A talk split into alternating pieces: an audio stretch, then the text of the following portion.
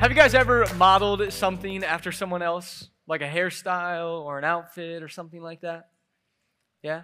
When I was in middle school, these two people came into my life and they completely ruined it. Their names were uh, Justin Bieber and uh, the Jonas Brothers. Yeah, that's like vintage 2008. You see, not only did these guys steal every girl that I wanted to talk to, that I liked, that I wanted them to like me, I mean, these girls had pencils and folders and screensavers of these guys' faces on it. They wouldn't even look at me. But these guys also made every guy, including yours truly, feel like they needed to have long, beautiful hair that they could just whip around, you know? Which is a problem for a guy like me whose hair is like an iron brush, whose hair only grows up, it doesn't grow out. And so when I tried to model my hair after these guys, it didn't look like that, it looked like this. Aeropostale 1987, baby, till I die.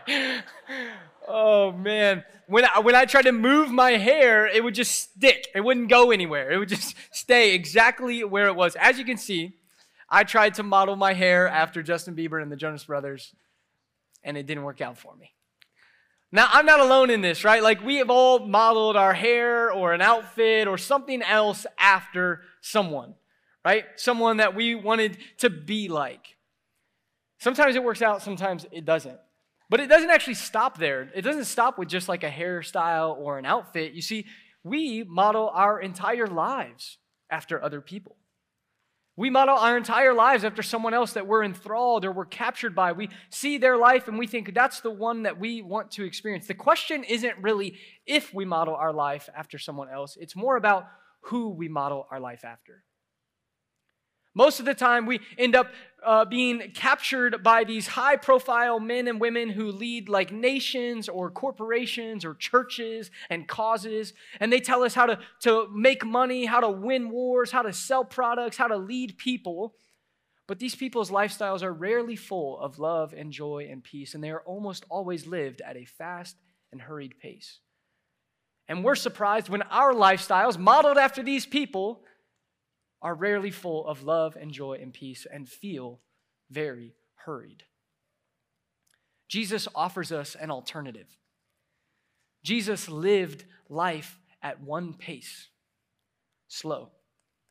And Jesus lived life with one posture patience. His life was full of love and joy and peace, and it was void of any hurry. We spent the last two weeks kicking off this new series titled Slow, right? Last week, or sorry, two weeks ago, Torin introduced, kind of gave language to this feeling called hurry sickness. It's this disease or a feeling that we, most, maybe all of us have, where we just feel like we, there's not enough time. We constantly feel like we need to do things faster and faster and faster because there's not enough time in the day to do all the things that we want to do. And so when we're in the grocery, we change checkout lines three times to make sure that we're in the fastest one. When we're in the drive through lane, like we see the two lanes and we decide which one we're to go in based on which one has the least amount of cars. And if you're like me, if they're the same amount of cars, you're looking at which one's to take the least amount of time to order, right? It's like stay away from those SUVs, stay away from those minivans, okay? Like they're about to have seven Happy Meals ordered and you don't want to be behind them, right? And we're in the drive through lane most of the time because, well, we didn't have time to get to the grocery to eat food that's healthy for our bodies, it's healthy for our souls because we are sick. Like we are hurried. We have hurry sickness. And last week, we learned that the, that the solution to this problem of hurry sickness, the solution to our limitations, isn't what we think it might be. It's not more time. It's not a spa day. It's not some form of escape. The solution to this hurry sickness is to adapt and adopt to the lifestyle of Jesus. Like Jesus said that his way is easy, his lifestyle is easy. So rather than some form of escape, Jesus offers us equipment. He invites us to take on his life, to live the way that he lived, full of joy and love and peace, at one pace, slow, and with one posture, patience. I have up with me uh, this morning one of the oldest copies of Moby Dick ever produced. Here. I'm just kidding. It's just an old copy. I think it was written in like the 70s. It's not that old. Uh, someone uh, after first service messaged me and said, if this was one of the original copies, it would be worth $25,000, which is crazy. It's not, so it doesn't matter. Anyway, uh, this is Moby Dick. Anyone read Moby Dick? Couple of wow, not a lot. Man, you guys should uh, you guys should go check out this book, Moby Dick. Uh, in the book, there's this. Uh, it's this novel, right? This classic American novel where this uh, sailor named Ishmael finds himself on this boat, this whaling boat, with this crazy captain named Ahab, who's obsessed with finding and killing this great white whale named Moby Dick. That's right. And in the book, there's this one scene. There's this one scene where the, the boat, the crew, are they're stuck in a storm. And their boat is being tossed around by the turbulent sea. And, and the, the crew, the sailors, the oarsmen, all of their response is uh, to panic. They begin to focus all of their energy on just doing something amidst the chaos, amidst this storm. And so they grab an oar or they run around, they scream, they shout, they panic. They are understandably so in a state of hurry. But there's one man who doesn't panic. There's one man who doesn't run around he doesn't scream or shout. He is not hurried. He's the man holding the harpoon. And the harpooner is slow and poised, relaxed and patient. Melville writes at the end of this scene, he says this to ensure the greatest efficiency in the dart, the harpooners of this world must start to their feet from out of idleness and not from out of toil. I think many of our lives feel like a boat being tossed around in a sea, in a storm, right? But our sea, our storm is this modern digital world and the chaos that it brings with it. And for so many of us, our response has been like the crew to fight out of toil, to grab an oar, so to speak, and fill our lives with work and shopping lists and unrealistic to do lists to turn to these escapist behaviors to ignore the pain and the exhaustion that we feel. And when that doesn't work, we try to just like entertain ourselves into spiritual oblivion, right? Like Netflix, shuffle, autoplay, keep it coming, keep it coming, keep it coming. But Jesus is like the, the man holding the harpoon. Like his way always starts out of idleness, relaxed, slow, and patient. Will you turn in your Bibles to Luke chapter 8? Verses 40 to 56 this morning. Luke is uh it's in the second half of your Bible. It's just it's after the book of Matthew, after the book of Mark. It's this third book of the Bible uh, of the New Testament that kind of tells this life and the story of Jesus. And as you turn there, just something I want to have on our minds as we jump into this narrative this morning. Jesus said that the greatest commandment in all of scripture was to love the Lord your God with all your heart, with all your soul, your mind, and your strength. And then he said the second one was to love your neighbor as yourself. In other words, Jesus' way of life, when we talk about Jesus' lifestyle, his way of life, it begins and ends with love. That's not all that there is, but it's definitely where it starts. Jesus' way of life begins and ends with love. And Jesus made one thing clear about love. In word and in deed, he made one thing clear. It was this love is incompatible with hurry. Everybody say that with me. Love is incompatible with hurry. I caught you off guard, so let's try it again. Love is incompatible with hurry. Jesus described his kingdom of love as, as a mustard seed or as leavened bread, things that take time to grow. When the Apostle Paul wrote to the Corinthian church later on in the New Testament, he described love the first way he described it love is patient. You see, love takes time, love is slow, love is patient. Which means that love and living in a state of hurry cannot coexist. You see, living in a state of hurry and trying to love others is like oil and water, they simply do not mix. Jesus made this clear. And so, this hurry sickness, this hurry stuff that we're talking about, it's not just something that affects us individually, like this feeling that we don't like to have and we want to get rid of it. No, this hurry sickness is something that gets in the way of us living the life that Jesus wants for us, of loving God and loving others the way that He did, the way that we're going to read this morning. So, if you'll follow along with me in Luke chapter 8, verses 40 to 56. We're going to read this whole uh, narrative this morning. It says this Now, when Jesus returned, a crowd welcomed him, for they were all expecting him. And then a man named Jairus, a synagogue leader, came and fell at Jesus' feet, pleading with him to come to his house because his only daughter, a girl of about 12, was dying. As Jesus was on his way, he's, he's headed that way now, the crowds almost crushed him. And a woman was there who had been subject to bleeding for 12 years, but no one could heal her. She came up behind him and touched the edge of his cloak, and immediately her bleeding stopped. Who touched me? Jesus asked. When they all denied it, Peter said, Master, the people are crowding and pressing against you. But Jesus said, Someone touched me. I know that power has gone out from me. Then the woman, seeing that she could not go unnoticed, came trembling and fell at his feet. In the presence of all the people, she told why she had touched him and how she had been instantly healed. And then he said to her, Jesus said to her, Daughter, your faith has healed you. Go in peace. Yet while Jesus was still speaking, someone came from the house of Jairus and said to the uh, synagogue leader, Your daughter is dead.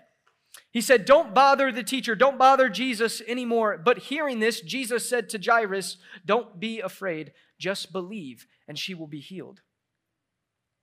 When he arrived at the house of Jairus, he did not let anyone go in him with him except Peter, John, and James, and the child's father and mother. Meanwhile, all the people were wailing and mourning for this, this girl. Stop wailing, Jesus said. She is not dead, but asleep. They laughed at him, knowing that, that she was dead. But he took her by the hand and said, My child, get up. Her spirit returned, and at once she stood up. And then Jesus told them to give her something to eat. Her parents were astonished, but he ordered them not to tell anyone what had happened. I have a buddy who says, uh, when we go to the movies, when we're picking a movie or something, he'll be like, the longer the movie, he says, like, you get your, your money's worth more. So he'll be like, yeah, yeah, this movie is two and a half hours, so you get your money's worth. Which like doesn't make any sense to me at all. But that's kind of like what this story is. Like, you get your money's worth here. You got like two stories kind of packed into one this morning. There's like these two stories, there's these two characters, really, that honestly, in a lot of ways, couldn't be more opposite. First, you have Jairus. Jairus. It says that Jairus was the synagogue leader. He was the ruler of the synagogue, which means that Jairus was the dude who was in charge of selecting all the prayers and the scripture that was read and who read them. And he was in charge of who opened up the Torah and taught. Like Jairus was the dude in charge of temple worship. Jairus was a very important person. Jairus was deeply embedded and connected to Jewish religious and social life but he has this daughter. It says that it's his only daughter, and she's 12 years old and she's dying. And, and Jairus is, is devastated. Jairus is desperate. It says he, he falls on his knees at Jesus' feet with, with what I can imagine is, is the, the only the agonizing and the helpless feeling that only a parent can feel for their child. And he begs at Jesus' feet, Jesus, come and save her. Jesus, you're my only hope. And then we have a woman. A woman, she's not given a name, but it says that this woman has been bleeding. She's been hemorrhaging and, and discharging blood for, for 12 years. And this, this bleeding, this isn't just like a minor inconvenience. It's not like a preference thing uh, that she just wanted to get rid of. And, and the ladies in the room are like, oh, yeah, it's not just a preference thing. Yeah, it's just uh, not a minor inconvenience. You see, this woman, it, this bleeding would have affected her entire life. Aside from the inconvenience, aside from the preference of not wanting to deal with that, you see, there were, there were health regulations at this time certain things that just were, were cause for spread of infection and so those people were asked not to be a part of certain things and so this woman this bleeding would have made her unclean ceremonially unclean, unable to participate in temple worship, unable to gather at the synagogue. She was completely separated from Jewish religious and social life. And that's why it says in, in another translation that she spent penny after penny trying to see doctor after doctor after doctor to try and figure out what is going on, to try and fix this, but nothing has worked. She's devastated, she's isolated, and she's hopeless. And these two characters, these two stories are, are, are brought together. They're woven together in this powerful moment in the Gospel of Luke because Jesus is on his way to the daughter of Jairus to heal this dying 12 year old girl. And on his way, the woman reaches out and touches the cloak of Jesus. And it says that she is immediately healed. And Jesus notices this, right? He notices this. And so as he's walking, he asks the question, Who touched me? And you can only imagine the frustration or the confusion that Jairus must have been feeling in that moment. His daughter is dying. She's 12 years old. She's dying. And the only hope to save her is walking in a crowd that it says is pressing in all around him. So people are having to clear the way just for Jesus to take step after step. And in the middle of that, Jesus stops to ask a question Who touched me? You even wonder if, if Peter is feeling Jairus' frustration because he says to Jesus, like, Master, the crowds are pressing in all around you. In other words, Peter's like, Jesus, you've got to be kidding right now. But I want us to stop and to notice something. You've probably picked up on it. Notice that Jesus, on his way to heal a dying 12 year old girl, wasn't running ragged. He wasn't on the back of a donkey just like trying to change lanes and get there as fast as he possibly could, right? I don't know if this is how you'd ride a donkey. I have no idea. He wasn't trying to change lanes. He, he wasn't trying to cram as many things into as little time as possible. He doesn't seem irritable. He doesn't seem emotionally numb. Jesus is not in a state of hurry. No, instead, Jesus is deeply present. He's patient and he's available to love. And I think this is confusing for us. This doesn't make sense. One, one of the most prominent New Testament scholars, his name is Darrell Bock, he says this about this moment. He says that it is eyebrow raising that for Jesus, the critical life death situation of Jairus' daughter must wait for a healing and a testimony that could have been done under less testing circumstances. Basically, Bach saying, like, really, Jesus? Like, why now? Like, why would Jesus stop on the way to heal a dying daughter of a Jewish synagogue ruler, somebody who's at the top of Jewish religious and social life? Why would he stop to heal that, the daughter of that person to restore and renew the life of a woman who had been completely separated from that? I'll tell you why. Because love is always patient. Love is always slow. Love is always patient. Love is always slow. Patient love sees each moment as jam packed full of potential and meaning and significance. Patient love is willing to stay wherever it is as long as it needs to.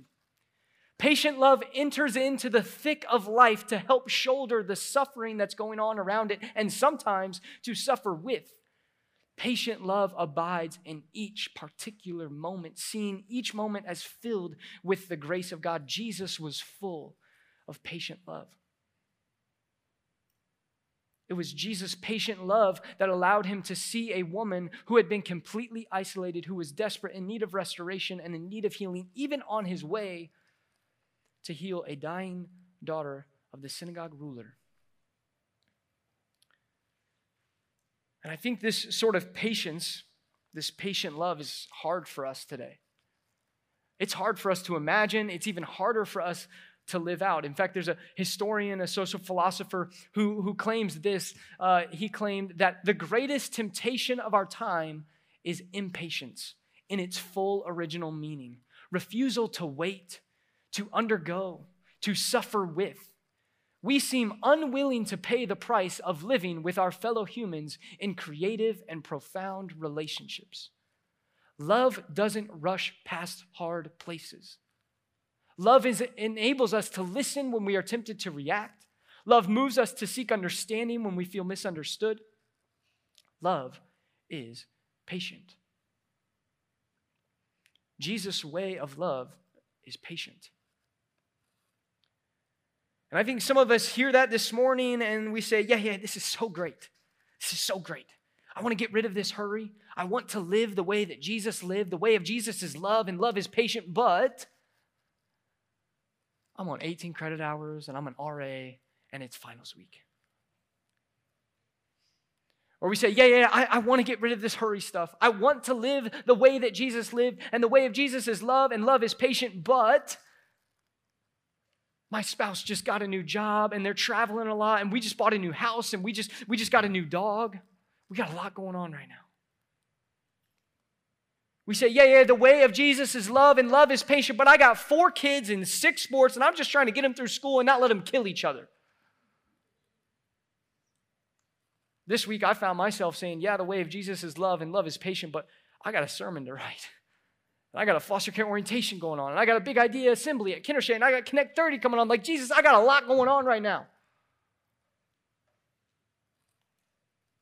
I don't know about you, but I oftentimes don't feel patient. Like, a lot of times I feel more Jairus than I do Jesus. Like, waiting to get to the next thing, confused why God's asking me to do this or why God's doing that. I don't see each moment as packed full of potential and meaning and significance. No, I see each moment as kind of like useless and empty.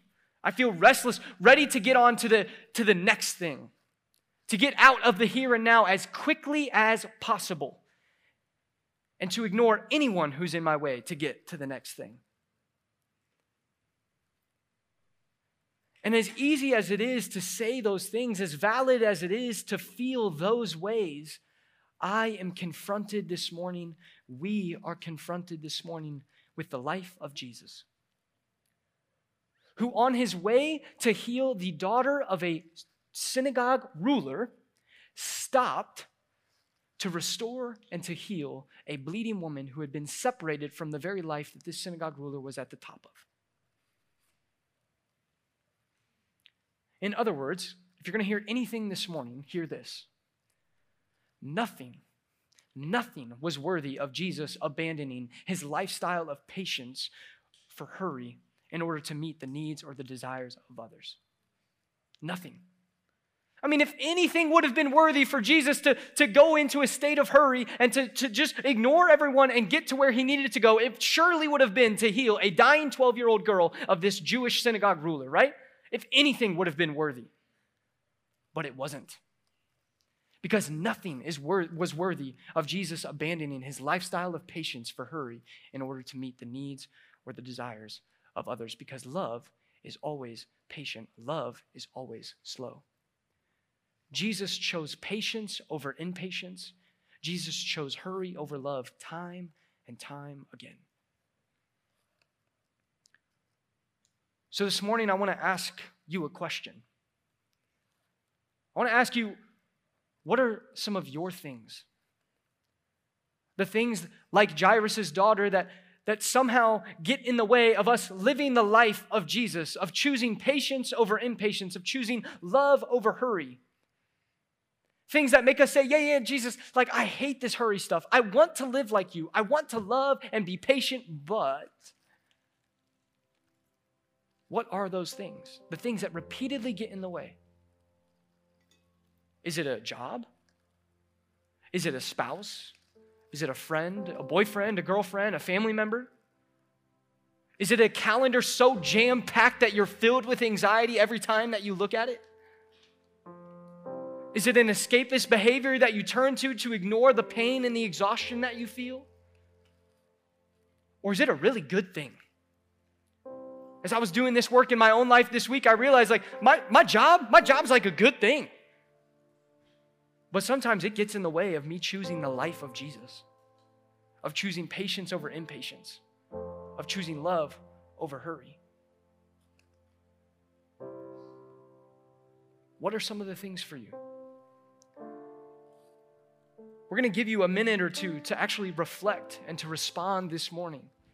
So if you have a, a, a notebook and a, and a, pen, that's great. You have it out already. If you, if you don't, grab it. Or if you don't have any of that, grab your phone and, and pull out your notes, whatever it is. We're going to take a minute or two, and I want to give you all a little bit of time to just reflect and respond this morning, to begin to write out a list of the things that get in the way of us choosing the life of Jesus, of choosing patience over impatience, of choosing love over hurry.